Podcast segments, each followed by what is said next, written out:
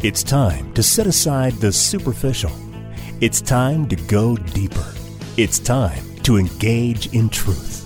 Here's John Bornschein. Well, everybody, welcome back to Engage in Truth. This is John Bornschein. I'm the senior pastor of Calvary Fellowship Fountain Valley. I hope you had a wonderful, very Merry Christmas, and here we are looking to the new year. In fact, this is my final message to you before the new year, and I want you to be encouraged with this because we're going to be talking about today who is Jesus. After all, we just had Christmas and we celebrated his birth, and now we really just need to talk about who is Jesus because there's a lot of controversy out there. There's a lot of mixed opinions about who Jesus Christ is. And I, this is a critical uh, point, a critical foundation for you. As you launch off into the new year, you need to know who Jesus Christ really is. And if you're listening right now and you don't know Jesus Christ as your Lord and Savior, it is my prayer and hope right now that as you listen to these words, you will be utterly convicted in your soul to give your life to Jesus. Let me start off with this. I don't know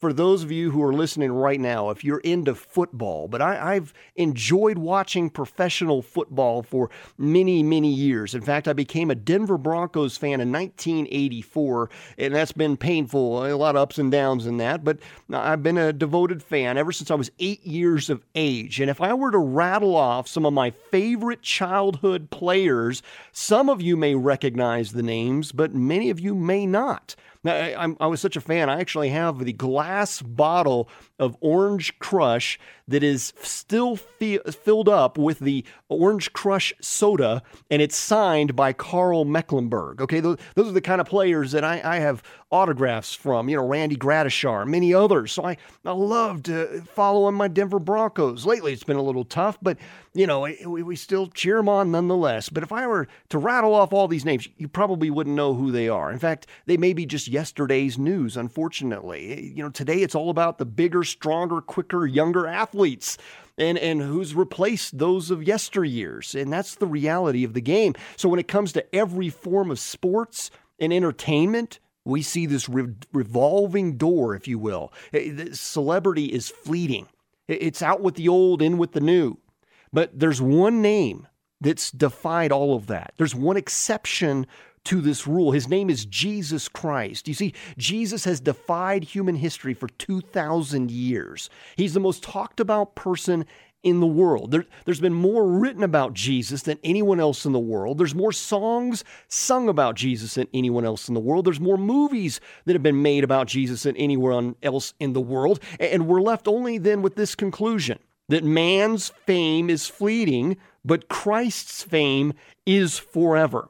Did you know that there are 256 names that are given in the Bible for Jesus Christ? And I suppose that's because he was infinitely beyond any one name could express. Let's start off with Emmanuel, for example. We've been talking about God with us and the hope that we have because of God with us. And again, the word Emmanuel, the proper name that that is and what it represents. The E is from the Greek and the I is from the Hebrew, so you may see that, that difference there of Emmanuel with an E and Emmanuel with an I. Uh, but he's also called Christ and Lord, Messiah, Master, Logos, Son of God, Son of Man, Son of David, Lamb of God, New Adam, Second Adam, Last Adam, Light of the world, King of the Jews, Prince of Peace, Wonderful Counselor, Mighty God, Holy One, Yeshua. But there's something about the name of Jesus. In fact, we turn to Philippians chapter 2, verses 9 to 10. Here's what we read.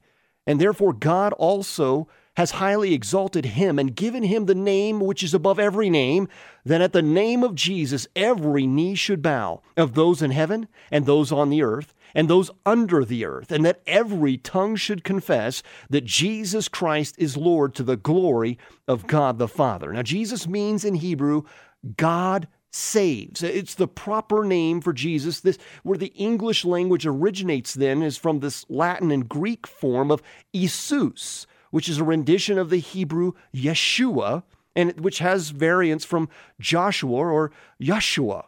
Okay, so let me try to clear up some of the mystery here. There's a, there's this viable attempt by many to discredit the English translation of the Bible, as though there is this great deal of context that's missing, and as a result, we're blinded and we can't trust our Bible. And I have to assure you that that perspective is, is not accurate. You can trust that the God of heaven has ensured that you have the truth. You see, God is the author of language. In Genesis chapter 11, He separated the people groups and the languages, and after many years, we see a number of dialects that have changed and expanded as a result. And, and today, there's some 7,100 languages in 195 countries. But the reason for the controversy of the English language, and particularly the J, is because the J was not added to the alphabet until 1524 AD. So people have made the claim that the proper noun Jesus is incorrect due to the letter J not being added until far later, in fact, being less than 500 years old. But Jesus' name in Hebrew is Yeshua or Yeshu, which is a derivative of Yeshua or Joshua in the English. Now, Hebrew, though, was a minority language when Christ was born. In fact, the people spoke Koine Greek and Aramaic at that time. In fact, the Old Testament was translated into Greek 130 years before Christ was even born. So the entire New Testament was written in Greek. They already had the entire Old Testament in Greek. So in Greek, Jesus' name was Jesus or Isus which, as you could see from the particular dialect of Jesus, as you saw Christianity spread into northern Europe, the J become it would become more predominant. So Jesus became Jesus or Jesus, as we would have it today. So, eh, you know, this really reminds me of a similar situation that I have uh, been engaged in and been involved in when I've traveled around the world and have served as a missionary. My name is John Michael. But in Mexico, it was Juan Miguel. I actually like that better. I think it has a little more pizzazz to it, you know, Juan Miguel. Uh, but in the Greek, it would be Iones or Yohanan or Jan in Hebrew. Uh, does that change who I am? I mean, no. And likewise, the name of Jesus Christ is above all names, no matter what language it's spoken in. In fact, you can go to the Arabic speaking nations, they'll call him Isa al Masih. In Hebrew, it's Yeshua HaMashiach. In the Greek, it's Jesus Christos. Or in the English, it's Jesus Christ. Regardless of which of those languages you speak, his name is still above all names.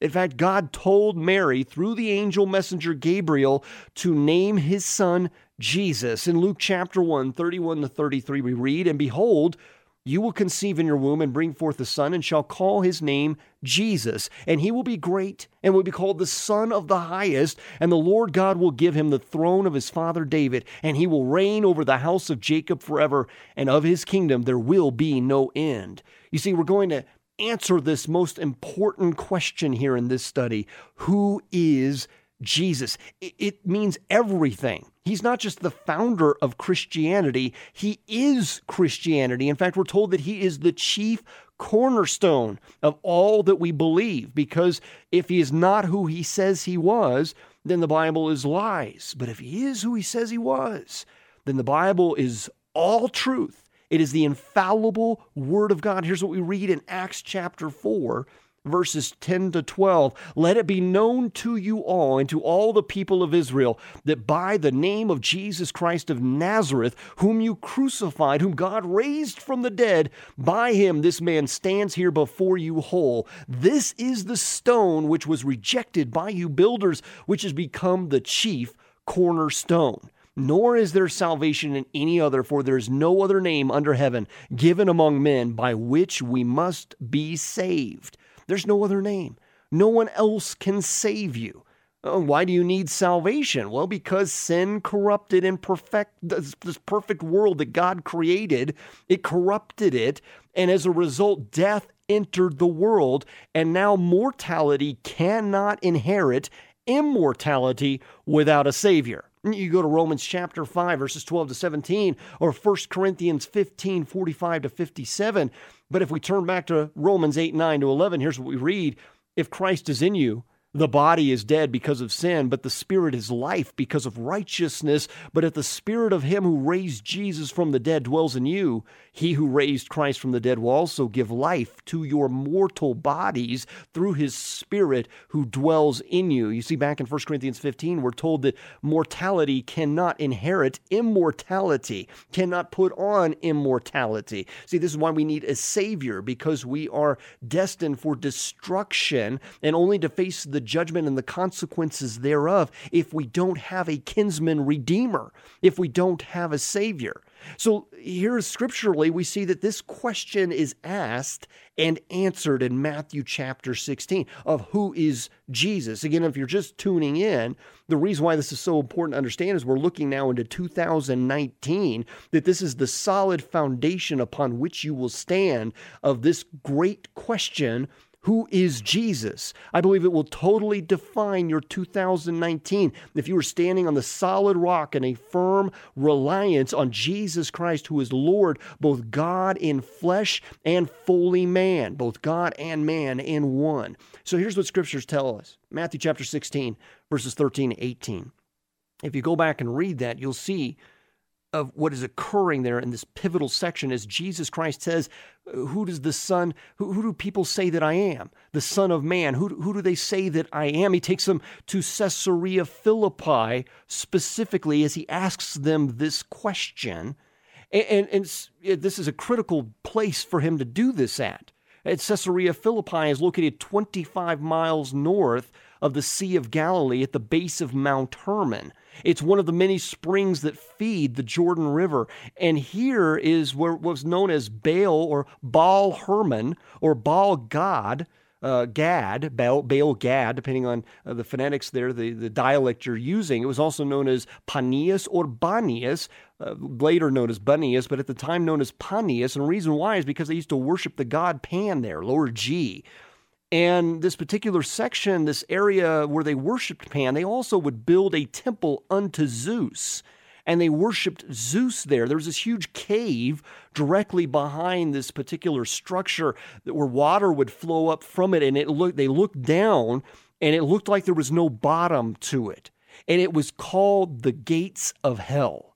So Christ takes his disciples to this place to ask them this pivotal question of who people say that he is, and ultimately to seek who they think he is.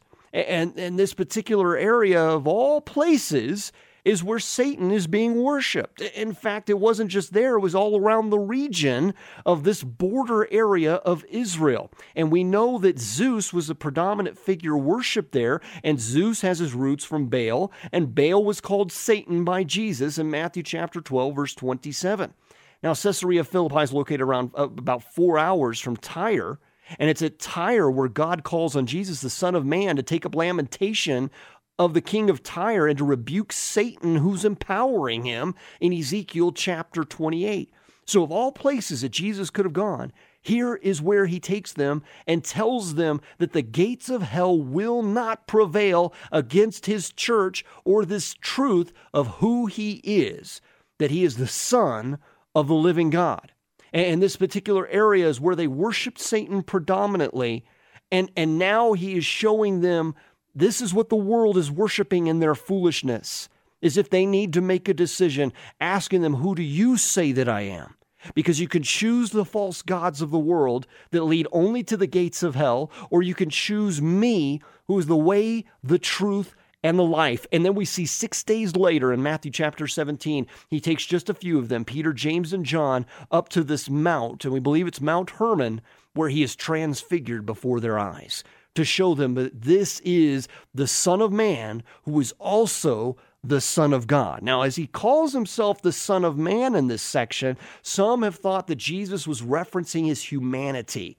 And then the Son of God then is speaking of his deity. But the Son of Man carries with it both the presence of the Messiah, who would come by way of the tribe of Judah with divine authority through even to the seed from the seed of Adam.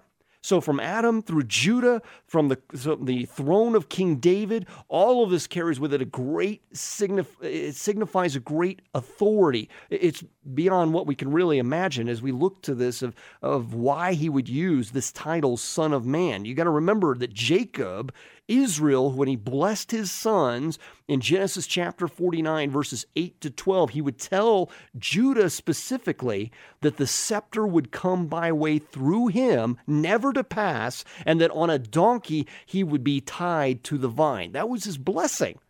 And what, what Judah probably didn't understand is this was a prophetic statement of the coming Messiah. Judah had been chosen by God to deliver the people through the promised land in Judges chapter 1, verse 2. This was not the firstborn. And so Judah was specifically chosen by God. Even today, all of the tribes of Israel are not identified except for one, the Jews. And they're one of 12, actually 13 when you include Ephraim and Manasseh. But King David would then come through the line of Judah as well, and so would the Messiah, according to many prophecies such as 2 Samuel chapter 7, 1 Chronicles 17, uh, 17 verses 11 to 13, Psalm 110, and many others. So the term Son of Man carried a great deal of weight. The people understood what it meant. It implied that he was of the seed of Adam and of God through the line of Judah. The one with this title, the one who would use the title Son of Man, would be claiming that he was before the sons of Judah, that he was the Messiah. In fact, we look to Matthew chapter 12, verses 7 8. We read, But if you had known what this means, I desire mercy and not sacrifice. You would not have condemned the guiltless, for the Son of Man is Lord even of the Sabbath. And that's Matthew chapter 12, verses 3 to 8. Uh, it's actually 7 8 right there. And you look to this and you go, wait a minute. So he's evoking the title Son of Man and that he's Lord even of the Sabbath. Now, that means that he's equating himself with God because who was the Lord of the Sabbath? When was the Sabbath established? It was in, it was instituted and set aside at creation. And that was something that God did. In fact, they would try just six verses later, they said that they would plot to destroy Jesus because he made such a claim. So the Son of Man is an expression that appears 81 times in the Koine Greek. Uh, in the four Gospels, we see it 30 times in Matthew, 14 times in Mark, 25 times in Luke, and 12 times in John. And this was in direct fulfillment of prophecies. We even turn to Daniel chapter 7, verses 13 to 14. Here's what we read of this Son of Man. Here's what it says I was watching in the night visions, and behold, one like the Son of Man coming with the clouds of heaven. He came to the Ancient of Days, and they brought him near before him. Then to him was given dominion and glory and a kingdom that all the peoples, nations, and languages should serve him. His dominion is an everlasting dominion which shall not pass away, and his kingdom the one which shall not be destroyed. You see that prophecy there of the Son of Man, this Ancient of Days. It would be His dominion, His glory, His kingdom that would never fade away. We see that repeated in Revelation chapter 1, verses 12 to 13 of Jesus Christ. So the Son of Man is the scepter of Judah. Jesus Christ our Lord, the rightful heir and ruler according to Genesis 49:10. This is referenced in Hebrews chapter 1 that he is the son of man, the, i.e. the son of God, who is uh, elevated above all. And then he says in verse 8 that your throne, O God, is forever and ever. A scepter of righteousness is the scepter of your kingdom. You see, all of these prophecies pointed to Jesus Christ, who would evoke the title as Son of Man and Son of God. And they would be synonymous. And you go back to Matthew 16, Jesus then poses the question who do people say that the Son of Man is? And to which they respond, well, some say John the Baptist and others Elijah, but still others Jeremiah or one of the prophets. So here they're telling him that the people think that, that you're one of these greats, that you're, you know, someone like John the Baptist or Elijah, resurrected Jeremiah perhaps, maybe one of the resurrected prophets. They, they ultimately, all the people, as they saw these marvelous things that he was doing, they were looking for a political leader who would free the Jewish people from the tyranny of the Roman rule. And Jesus simply didn't meet those expectations. Therefore, they were confused about his identity. Now, here's someone who's born of a, of a peasant woman in a lowly stable, raised in an obscure village, trained as a carpenter. At 30 years of age, he starts his his ministry, which, by the way, 30 years of age is very significant because Joseph was 30 years of age when he became the second in command over Egypt. Priests were 30 years old when they entered into service before God at the tabernacle. And David became king of Israel at 30 years of age. Ezekiel was appointed as a prophet of God at 30 years of age. And it was Ezekiel who will teach on the kingdom under Jesus' rule. So here we have Jesus at 30 years of age. He now has a motley crew of fishermen, tax collectors, even reaching out to people like prostitutes, the street people, uh, individuals that were despised or looked down upon in the public square. Jesus was reaching out to these and they followed him. Even the woman at the well, when she goes back to her people and she's testifying about Jesus, it was by her testimony that many were saved as a result. You see, Jesus, he never went to college. He never held an office. He never wrote a book. He never put his foot inside a big city or government center. He never traveled more than 200 miles from the place of his birth. And he never did any of the things that the people were looking for to be the king. And even today, people still question who he is. Uh, in fact, Mormons will teach that Jesus is a man who achieved great things. They believe that he was a pre existent spirit. But again, they believe that about everyone. Uh, Jehovah's Witnesses teach that Jesus is a created being who was given the status of second in command. The Way International will teach that Jesus that he began it, his life, his existence began at conception. Uh, the Muslims will teach that Jesus is just a prophet, a messenger of God that will only ultimately point the way to the Prophet Muhammad and unto Allah. Uh, and then we have the Unitarians who teach that Jesus is a great moral teacher, but none of them will claim that he is the Son of God, both God and man, and, and, that he is the rightful heir and ruler of this world, according to Revelation chapter 5. That he's the one who sits at the right hand of the Father. And he is what the scriptures call the second Adam, the rightful heir, the kinsman redeemer, that he's the one who will restore all things. He is the one who will give the inheritance to all of the people. None of their teachings align with scripture. That's why they write all these additional books to support their far fetched perspectives on Christ. And we're told to avoid those false teachings according to Matthew chapter 7 and 24 and 2 Peter chapter 2 and 1 John 4 amongst many others, including 2 Timothy 4. So scripture is quite clear clear to avoid those lies. And the Bible is quite clear then on who Jesus is. Here's what he says Jesus called himself the Messiah to a woman in John chapter 4, verses 25 to 26. He said that he existed before Abraham and called himself I am in John 8 58. That was a big deal because those are the two words that God used of himself. He called himself the I am in Exodus chapter 3, verses 13 to 15. He said that he and the Father were one in John chapter 10, verse 30, to which the Jews replied, You, a mere man, claim to be God, in verse 33. So they knew what he was saying. He called God his Father in Luke chapter 2, verse 49. And Simeon called Jesus God's salvation for all people in Luke chapter 2, verses 29 to 32. And we're told that the Word became flesh and dwelt among us in John 1 1 and verse 14. We see that Thomas will declare that Jesus is God. According to John 20, verse 28. Some have even questioned whether Jesus is omnipresent, and the, the resounding answer is yes. He's fully God and fully man. Only Satan would make a statement that would challenge the deity and authoritative power of Jesus Christ. Go back and reread Revelation 5. You'll see that Jesus is presiding over all the affairs of the earth. And we're reminded that he even knows the hearts of every man, according to John 2 23 to 25. And then we have Colossians 1 15 to 20. Let's read that. It says that he, this is Jesus, is the image of the invisible God the firstborn over all creation. Now, let me pause there for a moment. That's a powerful term because the firstborn was the inheritor of the estate. So he was before Adam.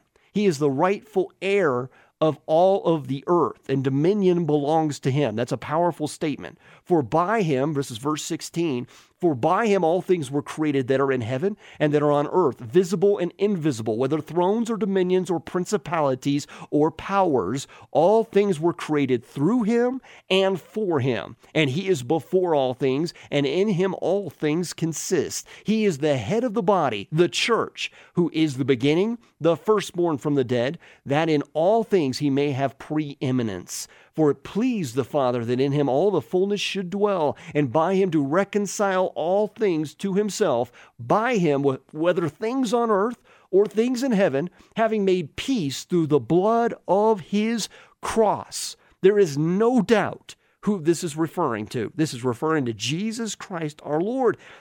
And and and the we just have so much more to cover. We're just scratching the surface. We haven't even talked about all the prophecies yet.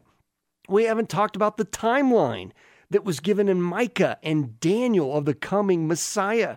All of the evidence points to who Jesus Christ is, that he is the anointed one, that he is the one whose title means God saves, that God has fulfilled his promise to bring about all things under Jesus Christ our Lord, that he would reign on high, that he could restore things, and ultimately those who serve him, who take up their cross to follow him, will have life eternal with him in worship to God the Father for all eternity in the new Jerusalem and the new heavens and the new earth. It is an exciting study, and I hope that you've been encouraged just by what we've covered here today. Tune in next week. We'll continue our study of who is Jesus. God bless you, my friends. If you are looking for a fellowship, check us out at calvaryfountain.com. This is this Engage in Truth broadcast is a ministry of Calvary Fellowship Fountain Valley. Services are at 10 a.m. on Sunday. We'd love to see you there. Again, the, the website is calvaryfountain.com. If you're looking for a fellowship, you want to get connected with people throughout the week, then look no further. We'd love to have you at Calvary Fellowship Fountain Valley. God bless you, my friends.